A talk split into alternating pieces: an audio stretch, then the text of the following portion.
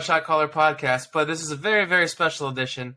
As you can see, we don't have July, we don't have another guest. We do have, however, my father. So before I intro him, I do want to say that thank you so much for the last week of support on that episode with Nathan, with our boy Daddy Long Dong. That shit was popping, and y'all were really enjoying it. So we appreciate that. But now I have to go one on one with a great one, and that one be my dad. What's going on, Pop? Hey, what's happening? Oh, what's happening? How we doing? How you feeling today? You ready for this?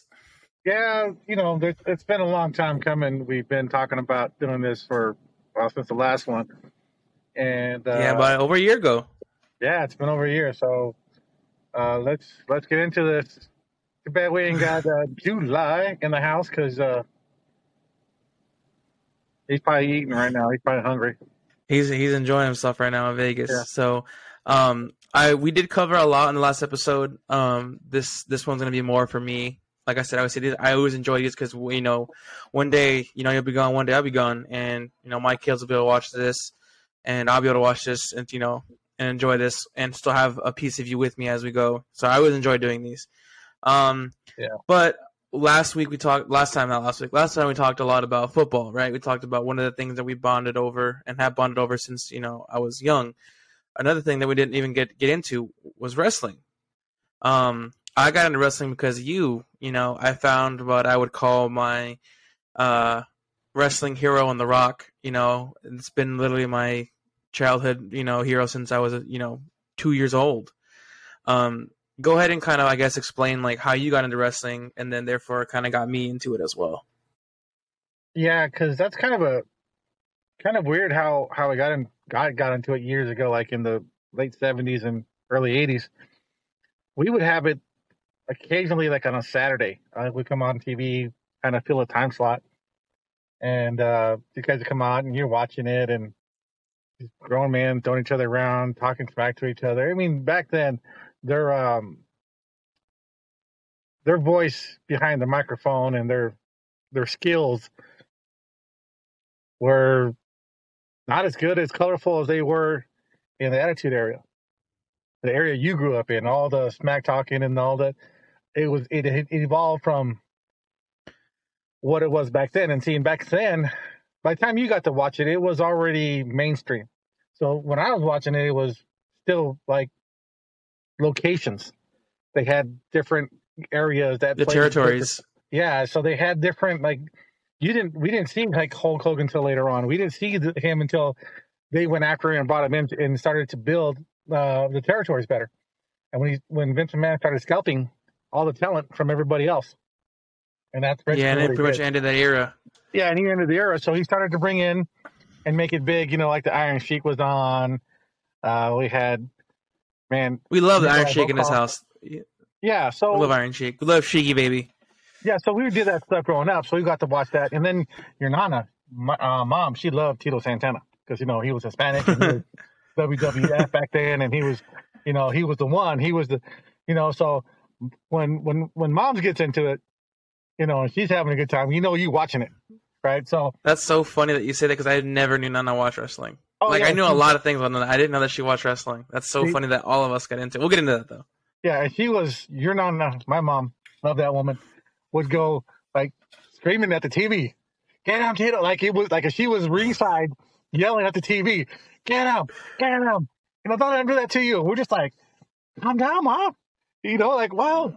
So we're yelling, screaming, and you know, the Hulkster came out, and all these different uh, groups came out with different people, and and as it started to progress, you know, the plot lines started to get a little better the the in ring action got better because they got better people to do better things. So it wasn't as crude and you know like Hogan came out.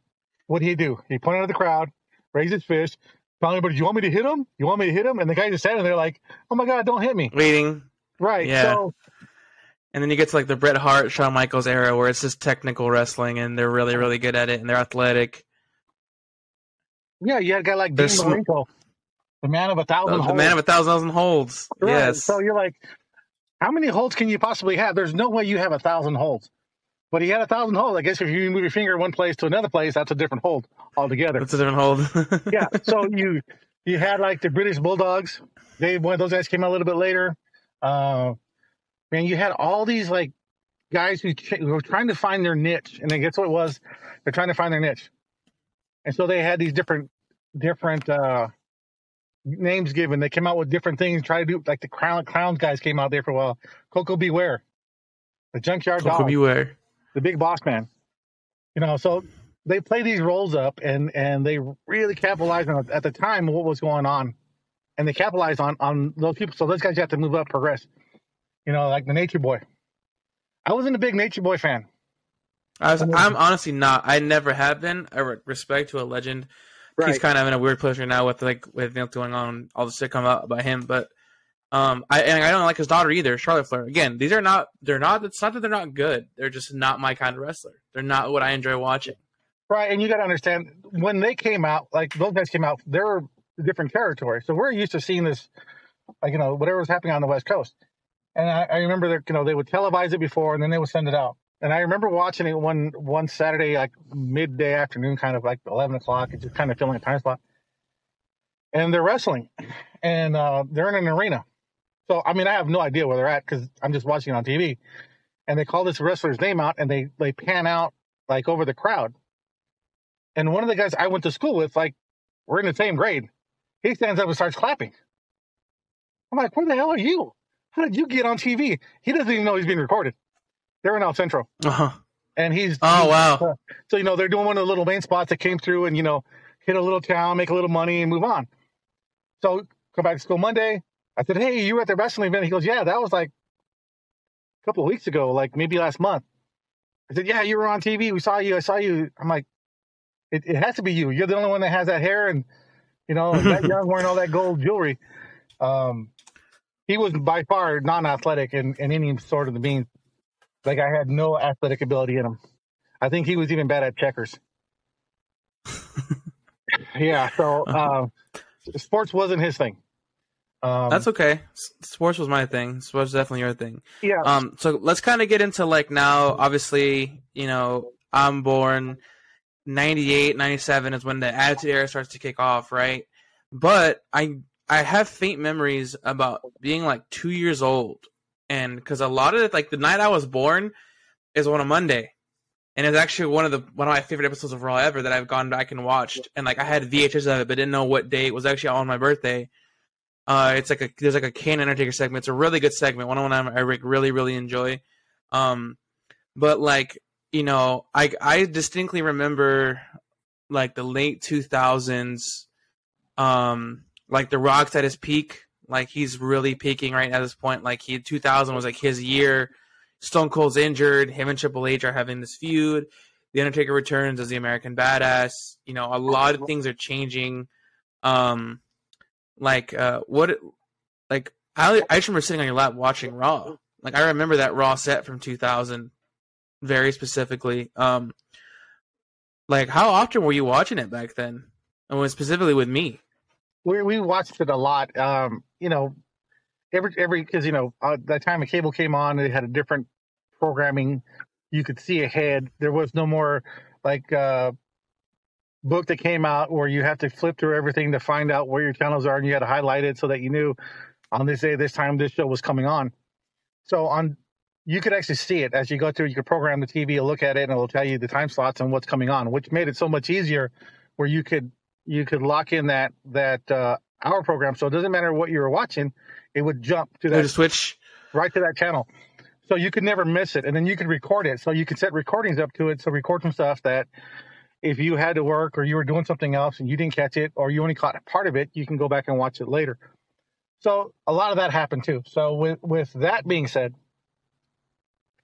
it came on. It was a different different wrestling. The, the, there was like a new age of wrestlers came in, a new group of uh, superstars. These guys were huge. I mean, they were muscle bound men moving at a rate of speed that they shouldn't be moving in, doing things they shouldn't have been doing at, at the size they were. And so you started watching these guys flying off the turnbuckle, and they're like 350 pounds. Solid muscle. I mean, they look like Adonises, just these, you know, big, gigantic muscle player, and you know they're they're taking the McMahon diet. Because even McMahon was huge. McMahon hand. Yeah, he was big huge. man. You know he he to this day he works out every day like twice a day. Like he is like he's like if you he's still fit to this day. Like obviously he's like an eighty year old man, um, but he trains every day. Like he literally uh I was watching like the last actually couple years. Uh, I don't know if you know who Pat McAfee is. He's a former punter for the Colts. He has his own podcast. Really entertaining Oh, dude, yeah. energetic, like and uh, he's been with them for a couple years now with WWE. He actually had a match at WrestleMania. It was really good. He's really athletic. He like loves this. He loves wrestling. He's loved wrestling since he was a kid. Um, he's had two interviews in the last couple months leading up to WrestleMania. He had one with Brock Lesnar, which Brock Lesnar actually talked and actually like looked like a completely different person because he was being his actual self, which Right. no one's ever seen in 20 years. And same thing with Vince McMahon. He got Vince McMahon to talk about his life and talk about, and it was so interesting to hear um, these people out of quote unquote kayfabe, out of you know, out of the act, and talk about like real people because you never see it.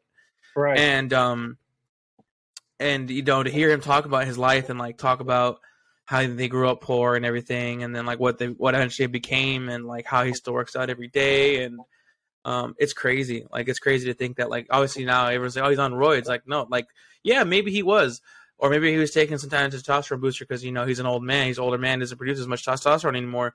But the dedication that man has to the gym, to the lifting weights, to doing all this is crazy. oh and yeah, you can and- see that with all these all these guys are the same way. You know, like uh, the way they, they train is ridiculous.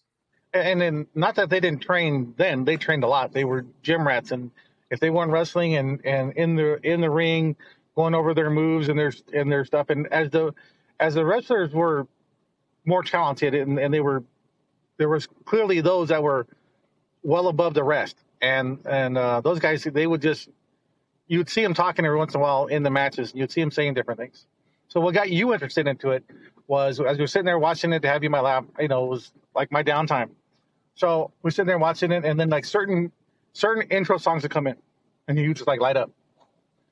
And uh, The Rock was the one that got you. I mean, he out of all of them, The Rock. He's Stone Cold a little bit, you know, because he liked the way he, he was his rasp voice, the rattlesnake, and then he went to 316, and you What? know, they're trying to find all their stuff. But The Rock was the one that that you landed on. That was uh, that made it that made you watch wrestling. It was The Rock. So I had these these uh, sweatbands I used on my wrist when I played softball, and this is the funny part because I had two sets, and I'd wear them and I'd take them off and I'd wash them or whatever. Well, the Rocks had elbow pads and knee pads. And so those you don't know, so yeah, so so Oz, what he does is he finds them in my bag, he puts them on his elbows because now they're elbow pads. Grabs my other set, slides them on over his knees, and these are his knee pads. Now you're walking around in your diaper and your shirt, and you have your elbow pads on, and you have the knee pads on, which we could never take off. We couldn't take them off to wash them because you would you cry because you know you need to have them on because you were you were you were the rock. See, this is where, this is this is where I hope we ever meet the Rock or with someone that's like my all time goal. If and to know if, if any of you don't know, my all time goal for this podcast, uh, like we're talking like goat status interview for me would be to interview the Rock, to have an hour, which would be super difficult to have an hour sit down with the Rock and talk to him and have you on there with me and just talk because I don't think people understand. Like these are the stories I've been wanting my dad to tell me for a long time because no one else tells them like he does, and when he like this is like verbatim. Like I have pictures somewhere of me wearing elbow pads and knee pads everywhere. everywhere. So go ahead and tell your story, Spot. So Just for people have for context. so Ozzie has these things on, and I mean everywhere we go, literally to the store, to the daycare, everywhere. Doesn't matter what you're wearing, you have the elbow pads on. Either they're underneath your your your your jacket or underneath your pants. You still wore them. You had them on all day, every day. To wait for you to fall asleep to take them off you to wash them, to put them back on you so you wouldn't get a ringworm or anything else. But you never took them off. It was it was it was a part of it was a part of your DNA. So you start to talk and you're walking and you're you know you're doing all this stuff as a young child. And we go to the store one day, and it's uh it's I won't give you the name of the store because they're they're not paying you to to say their name. So we're in the store and I have you in the cart, and I'm pushing you in this cart, and we're going through like the frozen food section area, and uh, the couple comes up and they're they look at you and they're like, "Hi," and you look at the guy, and you say, "What's your name?" the guy says, "Excuse me." He goes, "You say, what's your name?" That's how you said it. What's your name? So the guy says, starts to say his name, and you say, "It doesn't matter what your name is." So I'm trying not to laugh. I'm really trying not to laugh, but I'm just smiling. I'm like, oh, I can't believe you just said this. The guy looks at me and said, hey, I'm, I'm sorry. He watches wrestling. He goes, no, that's the coolest thing I've ever seen. And you had your elbow pads on. And uh, the guy's laughing. He's walking away. You're in a diaper. You're, you know, young still.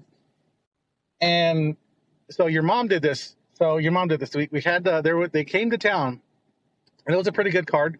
They had the card that came down. So we had seats down on the infield. Oh yeah. We Oh, by the way, to- I went on the Target Target the other day, pop, and they had a. I always said if they have a rock there, I'll pick it up. They never do. This is actually I own this jersey, by the way, people. I don't own the red one. I own the blue version of this jersey. Uh, you know, Yeah. so much nicer now. But yeah, twenty bucks well spent. It's gonna stay in the box. It's gonna be one of those things that if I ever have an autograph session, this will be it. But uh, yeah, I haven't bought one of those in my own adult money pop. Back then, so back back to your story. We're we're it's what two thousand and two. Yeah, it's 02 because this is when um, the NWO came back. So this is 02. Is that the Civic Center in Yuma uh, at the at our field, which is again this is tiny. This has never happened since or before. So it was like a one in a once in a lifetime opportunity. Go ahead, Yeah. Pop. They had, they had Triple H was there. They had um, Edge was there. Um, the U Suck was there. Kurt Angle. Yeah. And I actually remember the show. I remember sitting when we were at like we were very close. We weren't that far back at all. No, we weren't. I I can remember. And uh, who else? We had what? Little Chris was there, and who else was there?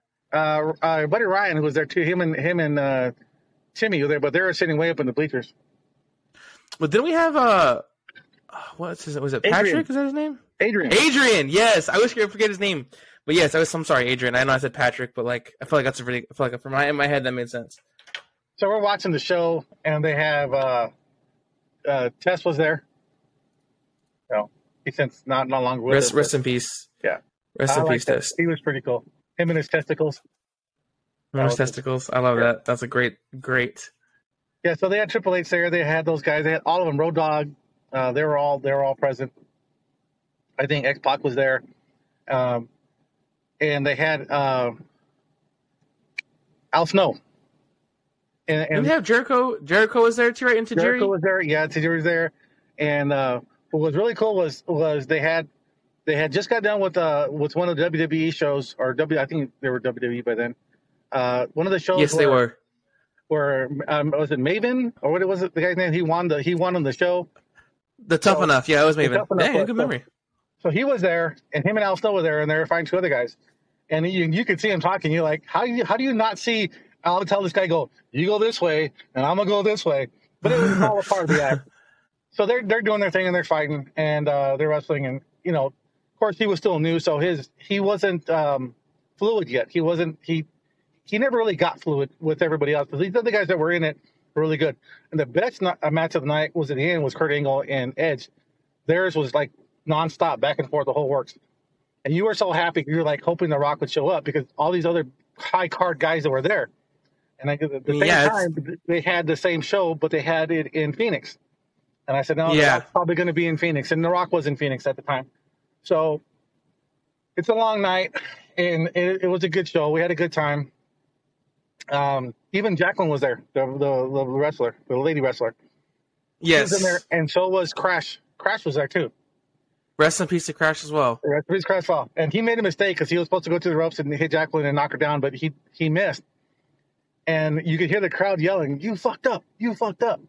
So he he's looking at him like, "What are you doing?" So he goes back and does it again, hits her, knocks her out, and we're like, everybody starts screaming, "Yeah, it's about time!"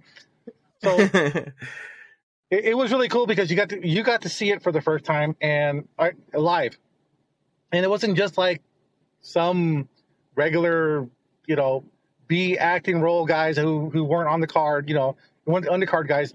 There was a lot of main eventers there, a lot of guys that a lot of mid carders. a lot of main carders uh, came out of that uh, that program, And then Randy Orton, he was still younger back then, but he was still, you know, he was still he was still good. He was a he he was a main card guy back then, even though he was still relatively new newer to the card. Yeah, he was. They put him in the mid card right away. They put Right. him in that mid tier pretty quickly because of his dad, and he was. I mean, he was still working at it, but uh, I mean, two years later, he'd be two years later he'd be a world champion, and he'd be an evolution. So, I mean, Yeah. yeah, he was.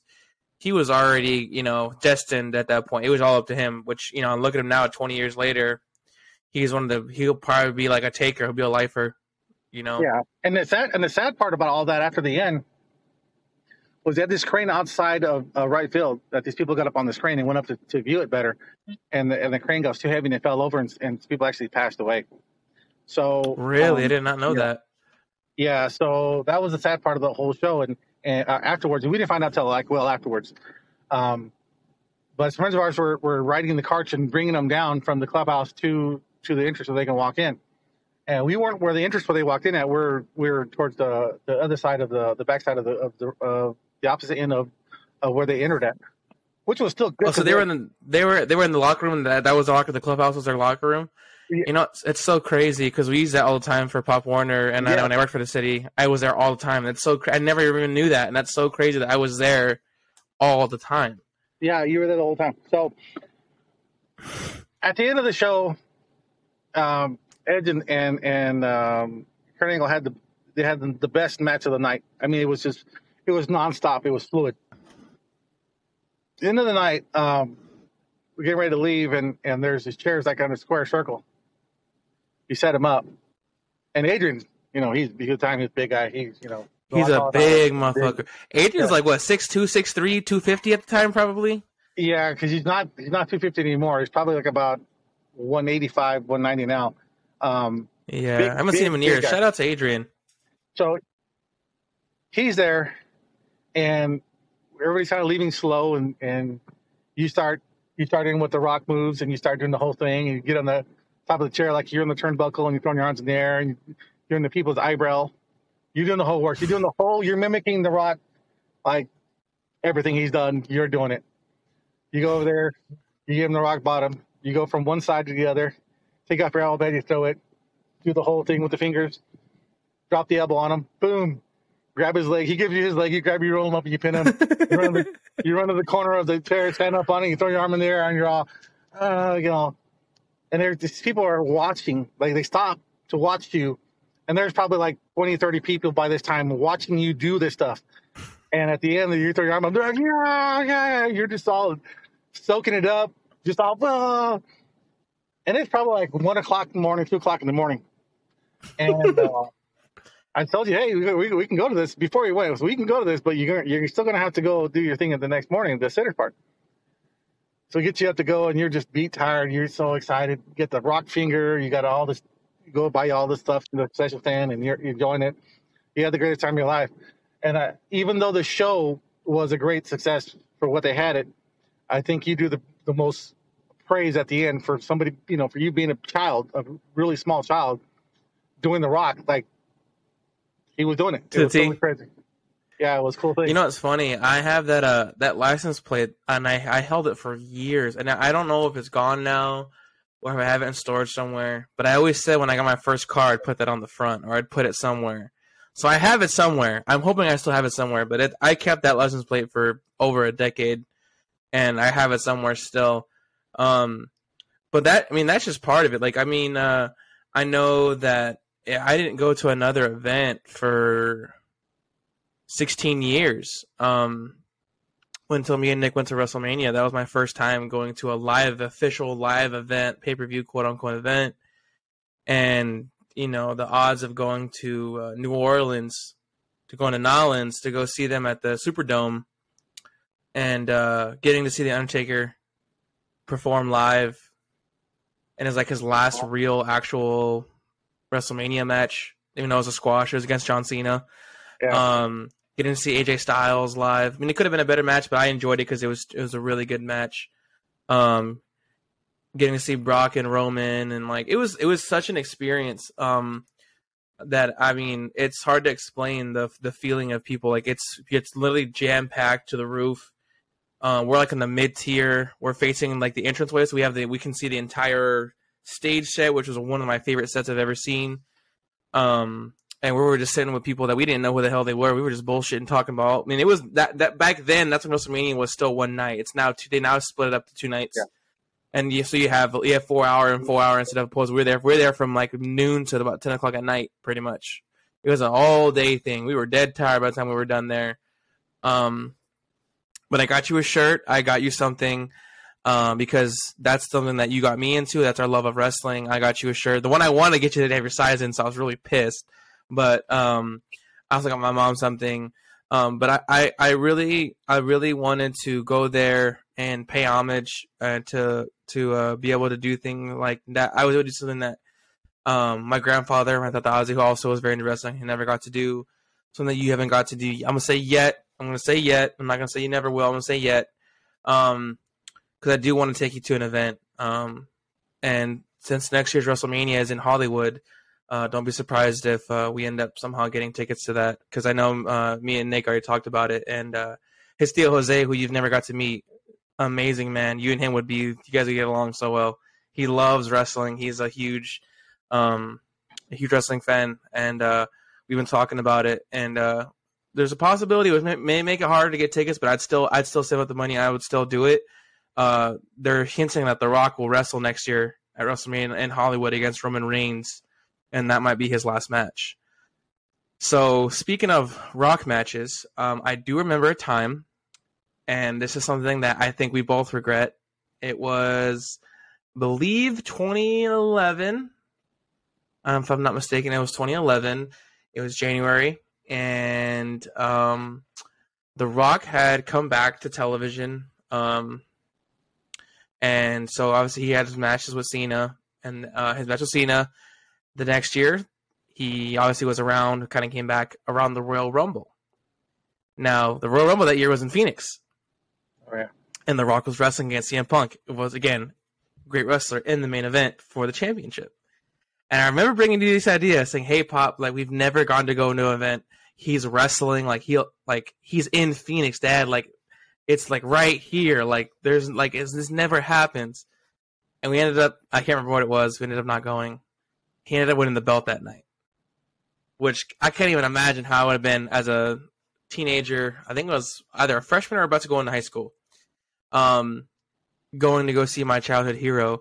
But that doesn't mean that you know that has to end. That that may happen. We still may. I mean, he may not win, but we will get to see him live. that's one of my I think that's number one. Like I, I knocked off WrestleMania as my number one on the bucket list, but getting to see The Rock live would be, um, otherworldly, and I don't think I'd want to experience it without you. So I'm gonna say you know now, WrestleMania time next year, which would be March.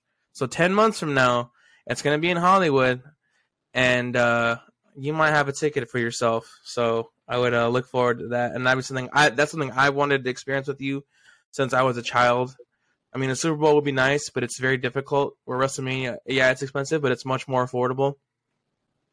See, but it's not just WrestleMania though that you that we have to experience, right? When it's WrestleMania weekend, wherever they're at, there is huge conventions that have all these wrestlers that come out and do signings. They wrestle. Um, you get to they have meet and greets. So like part of it is yeah, it's WrestleMania. That's Saturday and Sunday, but Friday we be at, we're gonna be at like there's a couple. There's one big convention that they do WrestleCon that's huge. Um, there's a few other small conventions. They have a bunch of indie guys that are you know that are mainstream but aren't WWE. They wrestle. So maybe we do that. We get to meet some uh, you know Sting still wrestling. You know, I still want to take you to an AEW show. I think that'd be cool because again, those guys are a lot of the guys you will know. You know a lot of those guys, and some of them you don't, but you know a lot of them. Um, and you know, I get to take you to a WWE event, but I think you know that's something I want to do. Um, now, like going to other experiences that we've had together. Recently, we had one that uh, we had never done before, and uh, I surprised you. If you if y'all don't know, uh, my dad, uh, he's not he's a he's a, he doesn't really watch basketball anymore, right? But he does have some players that he's always enjoyed over the years. You know, you know who didn't love Michael Jordan. You know, my dad was a big a big fan in the '90s, but one of his favorite players in modern day, which he's not like a hardcore fan, but he does enjoy watching is Le- LeBron James. We call him Lebanon. Um, and my dad's enjoyed watching him since you know that's one thing I think we we enjoyed watching over the years. And he never got to see a basketball game live. Never been to a professional game. He had never seen LeBron play. I'd never seen LeBron play.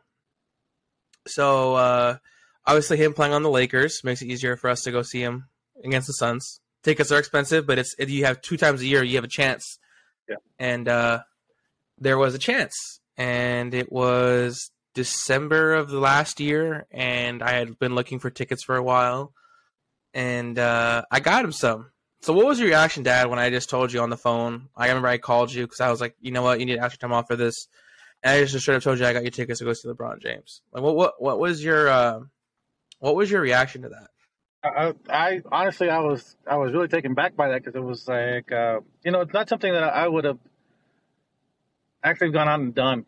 You know, um, for me, uh, for you, it's different. I mean, because you're my child. So, what wouldn't a parent do for their child? It, it's it's immeasurable uh, the things that we do. So, for you to be able to do that for me, which was uh, something I, it puts me back into a position where where I would do things for my father that uh, he wouldn't expect. So he was always like, you know, you don't have to do this. You know, I, so I feel my I felt myself in the same position that my father would be when I did things for him. So it was kind of like um, reverse. So it was really cool. I mean, yeah, Jordan was, you know, for arguably for most people in the world, he will be the best basketball player ever to ever ever grace the, the hard court. Um, his intangibles, you know, uh, by far exceed a lot of things. But as he put it, you know, he can't consider himself the greatest because he didn't play against certain groups people in decades before him. Uh, there's a lot of reasons why he's as good as he is now because he watched somebody else play and emulated them, and he just took it to a different level. Um, yeah, as much as I like Jordan the way he played, everybody else did, but I I really like Pippen. Um, I really like the game Pippen played. Pippen was everything Jordan was to the Bulls, and I don't really care who's got to say what about you know about Jordan. Jordan didn't start winning until he surrounded himself with better players. He even knew that. You know, they're they're talked about. If you go back to the old videos and listen to them, they talk about this. Yeah, they let Jordan score sixty points because he wasn't going to win the game. When they got Pippen, they started getting other pieces around to fit in. That's when the Bulls became unstoppable. Um, so Pippen by far, you can say Magic, John, Magic Johnson and Larry Bird did something for basketball and brought it back because it was a dying. It was dying. They brought it back. They just extended that dying back and made it what it is today. But Jordan didn't win any championships until until Pippen got there. And even in his Hall of Fame speech, you can't mention him without mentioning Pippen. So whatever the beef those two guys have, they lived a life. They played together. They, they did whatever. So it was a great to see him acknowledge Pippen the way he did and giving him that accolade during his Hall of Fame speech because it is true. Without him, they wouldn't have this guy. They wouldn't have the six championships. Um, and LeBron is just another extension. He's like a point forward. He's the new variation of, of Magic Johnson. Big tall guy, handles the ball, gets good handball skills, passes the ball. He takes calculations. Way better shots. scorer though. Yeah, way better scorer. with a way better score. So he's the evolution. He's like you know the next evolution. So you know like every phone comes out, the next phone comes out better than the previous one because it's got more things in it. That's that's the players. The next person that comes out is able to do more things because the game has evolved to that. Of course, it's you know it's not the same basketball it was in the 80s and early 90s. It's a much different game. It's a fast-paced game, high-scoring game. You know, there wasn't a lot of games back then where you scored over 100 points, got 110 points. Now you well, you can watch a game they're like 130, 140 you're like, how did that happen? There's no defense because you can't hand check. You can't, you know, you're not. The guy going to the hole isn't getting beat up like he used to do, like he used to back in the 80s and 90, early 90s. You weren't getting murdered. You weren't getting those easy layups or those dunks. You pay for that.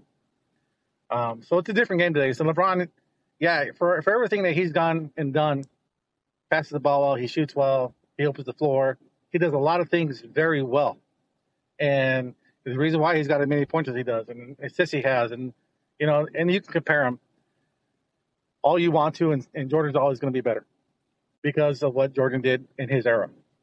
Um, you, you- younger kids now come and see they don't, you know, they wear the Jordan brand. Oh, Jordan this. They they didn't get to see Jordan like I did growing up in his heyday when he was killing everybody, literally killing everybody. But then, you know, you got Kobe Bryant coming in, and there's always debate is, you know, how do you pass Kobe Bryant with LeBron with LeBron over Kobe when Kobe is, you know, one B to to Jordan. It's just your perception and how you see the game. Um, it's a team sport. Ultimately, it's a team sport. So if you don't get your players around you doing something and contributing, what good is the team sport if it's just a me game? So does he make the guys around him better? Yes. Can he make it better? Yes. You know, so going to watch the game was kind of cool. Um, we get there, everything's all planned out. We show up. It's like, I, I can't believe I'm really going to watch this game. My son bought tickets and we're going to go do this stuff. So it's pretty cool. We, you know, the seats were perfect. I don't care what you say about how where they're at. There was a, I got to see everything in the game that I wouldn't have saw if we were down lower courtside. Because you're not going to see the Yeah, high so- pick and rolls. You're not going to yeah see the for context people we were on the uh, we were like on the top level but we were on the lowest you could be on top level pretty much but we were center court Yeah, so sure. what tickets i bought we could see everything we saw the entire game from where we were at you could see everything the high pick and roll, the screens. You can call it. You can see the guys moving around. You can see him, you know, moving. And I was like, I was like, this is the best seat you can ever get because you see everything. So that in itself, yeah, court- courtside is probably the best to have because you're down there court level and, and you can see how tall these guys are. And it looks like they're taking like seven to ten steps and they're already they're already crossed mid court and, and into the other. You know, like these guys are fast. Their shoes are tall. They're you know, you don't really understand the game, and you, you see these guys running around, and you know, you hear seven foot, yeah, that's tall, but when you see seven foot next to you, you're like, Jesus Christ, guy's huge. And in the course, it was awesome. We got to see it. Then the Suns killed them, killed the Lakers. yeah the suns could not miss a three to that game they were hitting everything Oh God, they were hitting everything. And then you know, Chris Paul didn't play because he was hurt, but man, the Suns were rolling, and LeBron quietly scored like thirty points. yeah You're, you're like, he actually broke- he- he uh he uh i think he he broke a record that game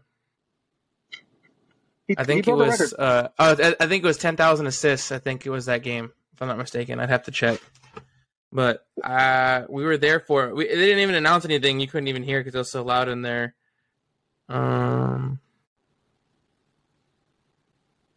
it was what march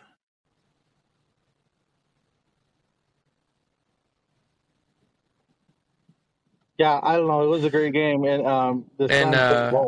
Weren't you you were i i mean uh yeah so the score was 140 to 111 right? And yeah he he reached uh, he reached 10,000 assists that game. Like like like like real like realistically right in there. But i mean the suns dropped 48 in the first quarter. In the first quarter. they were they were going crazy. quarter. lebron shot 50% from the field. He hit six seven free throws. Like you had a great game. Yeah, he had 31 quite- he, he played fine. He quietly scored like thirty some points in the game, and then he didn't play the like from the middle of the third quarter to the fourth quarter. He didn't play at all. I mean, the Suns, the Suns were fifty-seven percent from the field. I mean, they were just hitting everything. Uh, they out rebounded them big time. Like I said, it wasn't even close. But that was your first game, and I, I really, I remember getting there, and I was so nervous because you know this, this was, and I, I don't know if I want to put some of those conversations we had up, up on, on the way up on blast on here, especially specifically the funnier ones that I've, I've told some of my friends that we just die laughing because some of the things that we talked about was so funny because I never thought I'd, have, I'd be having a conversation with my dad about adult things, you know, like things that like people are scared to have their conversation with, right? We we had a really I thought it was one of those it was one of the most memorable conversations we've ever had because I could not stop laughing. I couldn't stay straight on the freeway because I was laughing so fucking hard. Um and we just like it was such a it was such a an experience, you know. Um when people always um like obviously, you know, we lost Tata last year and. I mean we we still recorded. We uh we had a podcast dedicated to him, and I, I remember asking you, um, you know, what you thought about it. Then when you came on, I think it was like actually the next episode you, you came on, if I'm not mistaken. Yeah. And we had uh, we had a really good conversation about Yuma and like the progression of the place. And I asked you, you know, what you thought about it. what do you think now, looking back a year later? Um, how how we're I mean we're already over a year now. Like, uh, yeah, have you gone back and listened to that episode or listened to the, the, the podcast we had for him um at all? Do you like have like a memory of it in any way? Uh, I've listened to it twice since then, and uh, it still, you know, it still hits home rather the same with the same effect.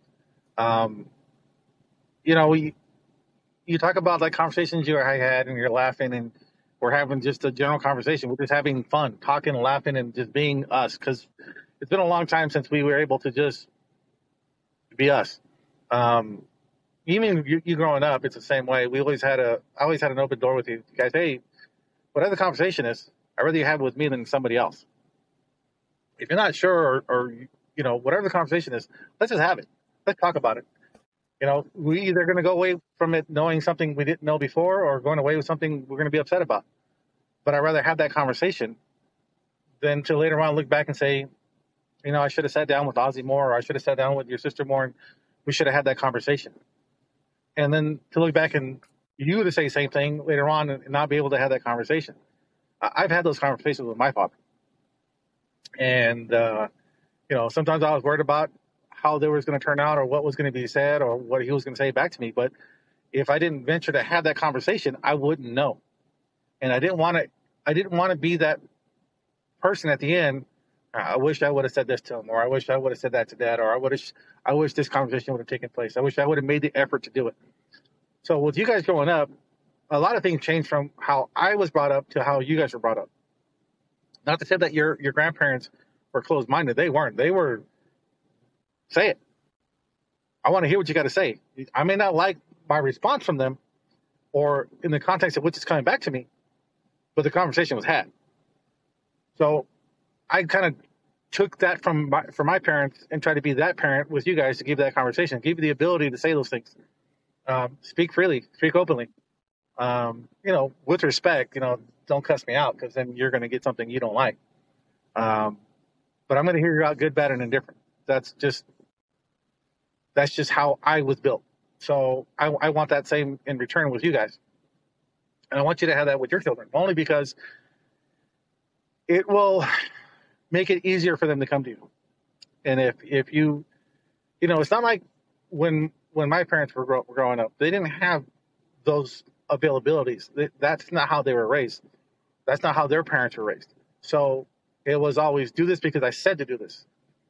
And there was never, you know, you always had a question of why do I do this way? Why can't I do that way? I mean, there's always more than one way to skin a cat, so to speak. There's always more ways to do things than there is how you're being taught. And sometimes, even as a parent, we don't know everything. I mean, we know from what life has given us and what we're to dictate from it and take from it and, and kind of make it our own. But there's things that you're doing now that I didn't do when I was a kid or I was your age because the times are different, it's changed. So there's other things that are, are applicable to, to how things are being done. Um, so I don't have all the answers and I'll never have all the answers. I'm still learning. The, the part about me being a parent isn't because I was a parent only because you were young. My job duty as an adult, as a parent, is to continue learning and progressing. I'm always going to be a parent to you. So I always have to mindfully do things the right way because I want you to follow the right steps, do the right things. Only because for you to benefit you. So if I'm not growing and learning as I get older, what am I passing on to you? Being a parent doesn't stop when you turn 18. You know, it's, Yeah. not, child, it's not child support. So growing and learning and doing more things as I get older is to show you that progression still happens. So as long as I'm progressing in life and doing things better and getting better at what I'm doing, I'm showing an example for you to lead through to show your children and their children and so forth. So if I just like stop being a parent just because you know you're you're 23 years old and now I don't need to be a parent anymore, I mean I'm shortchanging me and you at the same time. So with that being said, all all the things that in life that happen, I mean everything changes daily. Everything changes weekly, monthly, whatever. Situations arise and you have to address them accordingly. The hard part is is um, taking it in, understanding what's going on in front of you, your avenues of, of what you need to do to make things either coincide with what's going on or find a way to make it work. and that doesn't ever change. So as long as you're growing up and you're learning and you're getting older, things are going to come at you in different angles and aspects. You're going to have to address. So how you address them and do them is a direct reflection of what, as a parent, that I was doing for you growing up. So if I don't give you tools as you get adult, become an adult, and do adult things and help you progress, then I'm not any better than one of your friends who has no clue at life trying to give you advice. I think um I think one thing that uh that I've I've taken um like inspiration from in a way is uh, I heard a quote or maybe I watched somewhere I can't remember but it always it always resonates with me because it would basically it says like um you know um your parents only know you for part of their life but you know your parents for the entirety of yours. Yes. and so that basically means um like so for you know for Tata, you know that was your entire life. And for him it, you were only a part of his right? You were a huge part of his but only a part of his. And then for me vice versa same thing. I'm only been a part of your life the last 23 years but i've only i've known you my entire life Yes. and that and that cycle always continues. So when people people put things into perspective and they think about um you know how long we're really here for. Say for example you know Tata died at 75 if you make it to 75 that means i only have 25 years left right? Mhm. now some people think that that's a long time. And i'm just like that's not enough 25 years would mean basically what I have now, multiply it again, and that's still not enough. Like it, there's never enough time, and um, the the way that life gets busy, and if things change, or if I move out of state, or all these things change and make that time smaller and smaller. So yeah, it says 25 years, right? Let's use that example. Say 25 years, but is it really 25 years, or is it a year of actual days I spend with you together? Is it only another hundred? Is it another twenty? Is it another thirty? And that's if you. That's you know. That's if something doesn't happen. That's if I don't move away. That's if I. You know. If I don't go. You like all these things that I think we all as humans take for granted, right? We think there's another day. There's another day. You know. Um, and there just doesn't. There's not always that guarantee. I think we we all have that that blind spot of uh, um we just assume that there's going to be a tomorrow. We assume that all these things. And I, I remember um, sitting there with my mom the other day, and uh, I was telling her that I, ever since I was a kid, that I always um, picture myself dying young, and I didn't know why. I just always had a feeling, and it was always like a sixth sense of sorts. Like it's just going to happen. It's not going to be in, anything under my control. It's going to be something out of my, you know, out of my realm that happens to me. And um, when you talk to somebody and you see their face change or you see their complexion change, and it could just be anybody, we, we ha- we've had conversations like that. And the way that she described and basically was like, you know, she's scaring the shit out of me, son. You sound like my, like my dad, who again, who I've never met. I don't, I don't know my Tata Hazi. I don't, I don't, um, I don't know anything about him really. I know, I know a lot of things that people talk about, but to hear someone tell me that I sound like someone verbatim, but I've never known them, it really made me um, think about a lot of things that I have, like no, like uh, like the way that that I uh, I think about death, and like I remember talking to somebody to my therapist, and they were telling me like you shouldn't be having this conversation with yourself for like another thirty years. Like, why are you um so there now? Like, why are you having a midlife crisis in that part of life now? And um, I, I've always just tried to live my life the way that I I want to for however how long I can because I don't know when it's gonna go. I could be the healthiest, most um, fit human being, and I could still get a car accident. I could still get, I could still get robbed. I could still anything could happen. So I, I don't want to live my life um, dictating and uh, not doing things the way that I want to, or if I can have them my way, the my way, whatever that may be. Um, because I just always had that. I've always had that feeling. I've always had that. Uh, you know, and it's some people think it's scary, but I'm I've always been at peace with the idea because it's a cycle. We all go one day. We're not ever here forever. And um, I've always felt like the quicker you can you can come to terms with that and accept it and be it, it, helps me sleep at night knowing that every day that I live that I'm doing it the way I want to do it and that the day that I go um you know I'll be I'll be okay with it because I've I've lived life up until this point in the way that I wanted to. I did things the way that I wanted to. And I don't know if to you that sounds like him um because you knew him very well, but to me that that's how I live my life. And um, sometimes it doesn't go the way I want it to, and it's hard. Um, but other times, I realize and I'm thankful that I do things the way that I do because I'm happy with how I do them, and that I could say, well, damn, if tomorrow was not promised and it didn't come, I'd be okay. You know, I have I've left behind a um, a legacy of sorts with the people that I know that love and care for me and they know who I am. The people that do know who I am, um, that you know get to witness the this side of me that the podcast has brought out more out, out of as opposed to the loud jackass that does make a lot of friends or has a lot of enemies, whichever. Um, I don't know. I've always had that feeling, and I don't. I don't like I said. I don't know if I sound like him or not to you, uh, but I, I, I do remember having that conversation, and uh, I, I think um, that I've always had that. I don't know what it is. It's, it's interesting.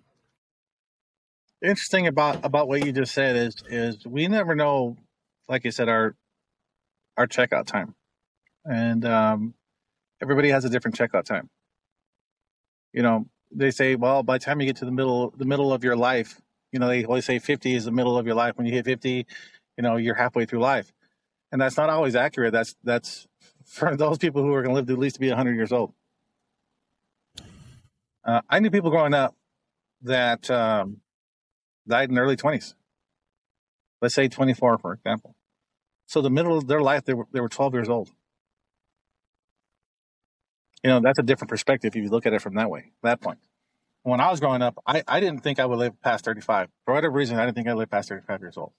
And I'm like 15 years past that time.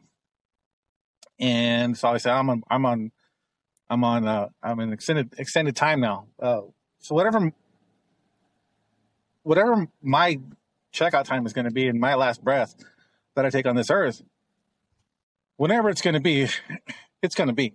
I mean, I I can't negotiate that time. It's it is what it is. It'll be what it's going to be. Um, so with the thoughts that you have and the feelings that you're having, this isn't uncommon for most people. They just try not to accept that you know half full, half empty cup, depending on who you are. Um, you have to understand that that if those are your thoughts going in, you need to live life as if you if the number is next week, and you have to get the things in that you want to get and say the things that need to be said. Uh, live the way you want to live. If you live in this life for somebody else, you're you're shortchanging you. You were given an opportunity to be here to do things great, and great for everybody is different. Great for you could be the, podcast you're doing now, the friends that you have, and enlightening them and having a good time, the things that you leave behind after you're gone and the which they speak of you is immeasurable. Example: I was I had to go to church the other day to uh, do some stuff with the church, and you know me, I'm not a real church guy. So, um, so the deacon that was there walks up to me and says, "You're a Peinado, aren't you?" I said, "Yes, I am." He worked at the city with your with your grandfather. And he told me, Your dad was the best street sweeper we ever had in all the years the city's been here. Your dad was great. He's a great worker. He's a good, great person. He was the best. And I'm like, wow. He's, how's your dad doing? So I told me it passed away. It's been a year. And I'm sorry to hear that. Your your your dad, one of the best we ever had working. So those things leave a lasting impression, especially for me, because that's my father. So now I have somebody telling me, giving me accolades about my father and how well he performed his job and how well he did his job. Only reflects what your grandfather told us growing up. You let your job, what you do work wise, speak for you. If you got to tell everybody how good you work, you're not a good worker. You just work. You, they're paying you to do your job. Do your job and do it well what you do is good enough. Do it better. He goes, leave when you leave work, know that you did everything you could that day, did possible that you could do. You you you let your work talk for you. So nobody will ever question your ability to work, how you work, and who you work for, and the things that you do. They'll know if something is wrong, they'll know it's not you. So your grandfather always emphasized that. You don't go around beating your chest telling how everybody how good how good of a job you are that you do at work. You never around beating your chest and tell everybody what a, what a great parent you are. People are too busy running around telling everybody else what a great parent they are, taking credit for something they're supposed to do. So don't take credit for something that you're supposed to do. Your, your grandfather always told me, those kids didn't ask to be here. You brought them there. So your responsibility is to them until you die. So you better make sure that you're doing the right things and giving them the right information and doing the right things for them so they learn, excuse me, so they learn moving forward that they can function in this world without you. See, our parents are telling us, you know, they teach us how to do things growing up and teach us how to do certain things and, and progress. They teach us everything in life what to do, but how to live without them. And the hardest part is that next day when they're no longer here. And you talked about that earlier, you know, a little bit about how, you know, you know, you don't know if you're going to be here. That's this, you know, you always thought about dying early that you wouldn't be here long term. So you have that time now. That's the time that you need to to shine. Make what you're Yeah. whatever you're doing, make it worthwhile. The things that you're doing, make it worthwhile. If you if you're having a bad day, make it a good day. Because we're all going to have shitty days, and sometimes they're stacked. It's what you see Yeah, I mean, through that. there's no good days without shitty days. If they're all good days, there's no such thing as a good day. They're all just days. Right. So yeah. Oh, getting back to the wrestling part, my favorite uh, Undertaker was was uh, American Badass. Yeah, it's funny. A lot of people hate that. I love that version of Undertaker. I, I- will stand by that to this Oh. day. I remember we bumped Limp Bizkit just for him on the way up too, Yeah. and we were we were jamming out. So, um, yeah, I honestly, Dad, I I, I think uh, some people get scared when I talk about things like that, and they uh, they don't don't talk like that. Don't talk about don't talk about things like that because they think it uh it brings some kind of bad juju or it um brings something to you, but honestly it's um one of those things for me uh, it's so normal. I mean we had a lot of deaths and, and family and friends growing up that it's such um it's it's so commonplace where i went to where there was a point where i just don't like going to funerals because i was we were going to so many Yeah, it's Um, morality. over the years. And uh i i didn't go to a funeral for a very long time um and i always said the next one i'll go to is my grandfather's you know i don't know when that'll be and then obviously it happened. Yeah. and um it's crazy that that we mention you know Tata on this and and talk about him because there's so many stories that that he just he's just memorable. You know he wasn't perfect. You know there were some things of his like i think it took him a long time. I think after nana nana died it, it changed a lot. It shook him. I think a lot of things changed for him and he was a different a different man um i'd argue to say he was a better man. He uh he was able to become um a different grandfather for me. We had that's where our bond started.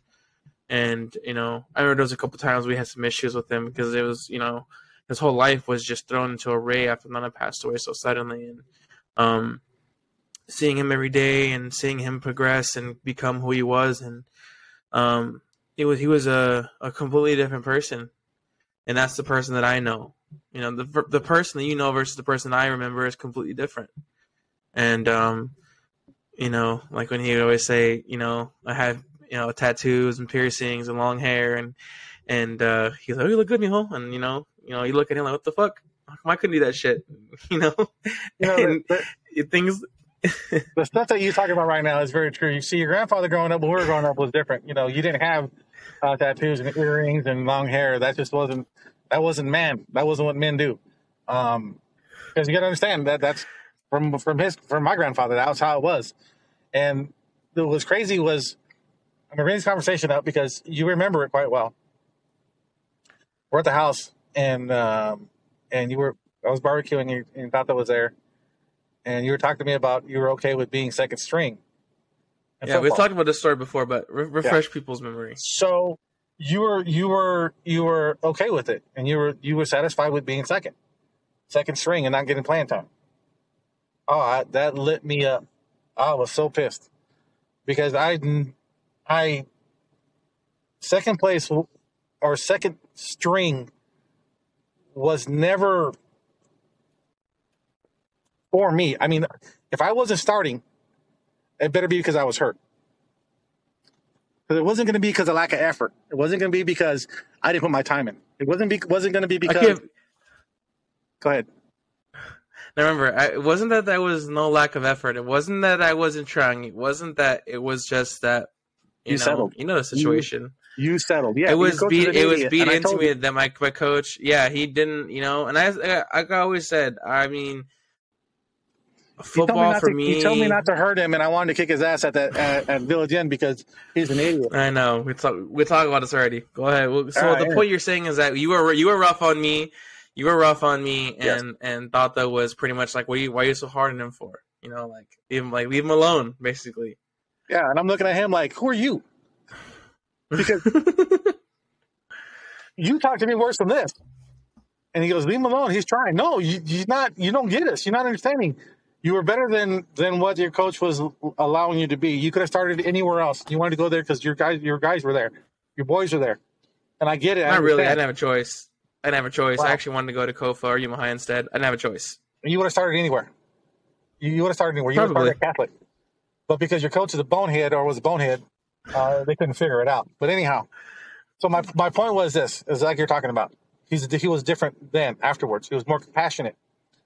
You know, and like I told you, I, I couldn't I couldn't tell you uh, you know for us it was a lot of money to to to play a sport. So you know to buy the necessary equipment to play the to play the sport was a lot of money. And if they were spending the money to for, for me to have the equipment to play, I I better be busting ass and getting getting to that number one spot and being that number one spot. Because I couldn't come home and say, well, yeah, I'm second string. What do I mean? I just spent all this yeah. money so you can sit the bench. You could be out here cleaning the yard, or you could be working somewhere else and making money instead of sitting there doing nothing. So that was the difference. And as yeah. he got older, he started to understand little things were a little different, different now. And because you're the grandchild and not the son, he's like, "Don't be so hard on him." I'm like, "You, you were hard on us all our lives growing up, but for very good reason. Very good reason why he was, and he wanted us to exceed what your your grandfather wasn't able to do." Your grandfather wasn't able to play sports in high school. He wasn't able. He wasn't able to do those things that I was fortunate to do or had the luxury of doing. He didn't have. And your grandpa was. He was athletic, very strong, strong man, very strong. Uh, he's probably the strongest person I ever met in my life. Anybody his size to do the things that he did, the muscles he had, crazy, right? Um, so I had to play hard to so that the money they spent for me to have the things that I needed to play was was, was worth it. Was worth it. Because if I would have just went out there and and, and said, oh, I'm fine, man, you know what kind of crap I've been dealt with? You know, it'd have been yeah, like I, I think uh, I I think uh, for me though, I, I honestly think that uh that was kind of already just beating my head because it was just like I was doing all this extra work and it was just wasn't it didn't matter. It didn't matter how hard I worked, it didn't matter how much weight I pushed, it didn't matter how good I looked. They didn't care. So eventually, you know, you start to just not care. I mean, you're, I'm a senior in high school. I I didn't even have to play my senior year, but I, I did it because I wanted to go out on my terms. Whether I started, whether I didn't start, I was just going to be there every day working my ass off and making sure that when I stepped off that field for the last time, that I had no regrets. And I can say to this day, I have no regrets. There's a lot of things that could be different. That I could have played different sports. I could have done this, but I don't care. I, I enjoyed what I did for however long I got to do it.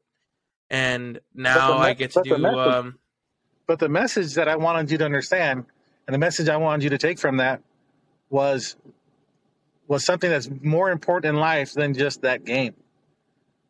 See, when we accept and accept our position where we're at, we settle. So no, that's good enough. I don't ever want you to know that what you did or did was just good enough because there's always better that you can do. So I always want you to have that hunger to do something else better than what you did. Because I think in I've shown that. yeah, in in life, you know, if you settle for what you have and you're okay with it, you're going to live that mundane life forever. You know, you're never gonna you're never gonna take the chance to get better. You're just gonna be, I'm okay with this. I'm good right here, and that's when you stop living, basically, because you're just gonna fall in that mundane and stay there because it's safe. You still there, Pop? And I always wanted you to push for greatness and to be better than what you were the day before, because if you keep that drive in life, I think we you're never going to be satisfied with what you have. You're going to want to work Um, harder and do more things. Let's see. Does that make sense? All right. Well, uh, if that is the end, uh, we'll have, definitely have to do a part Did two. We'll have my boy. July in here for that one. And um, thank you so much for watching, ladies and Hello. gentlemen. It's this was a very good episode in my mind. Um, one that I'm happy we got to do. And as for my pops, love you. You know that's my hero right there. So uh, we'll see y'all very soon. And uh, thank you for coming out. Peace.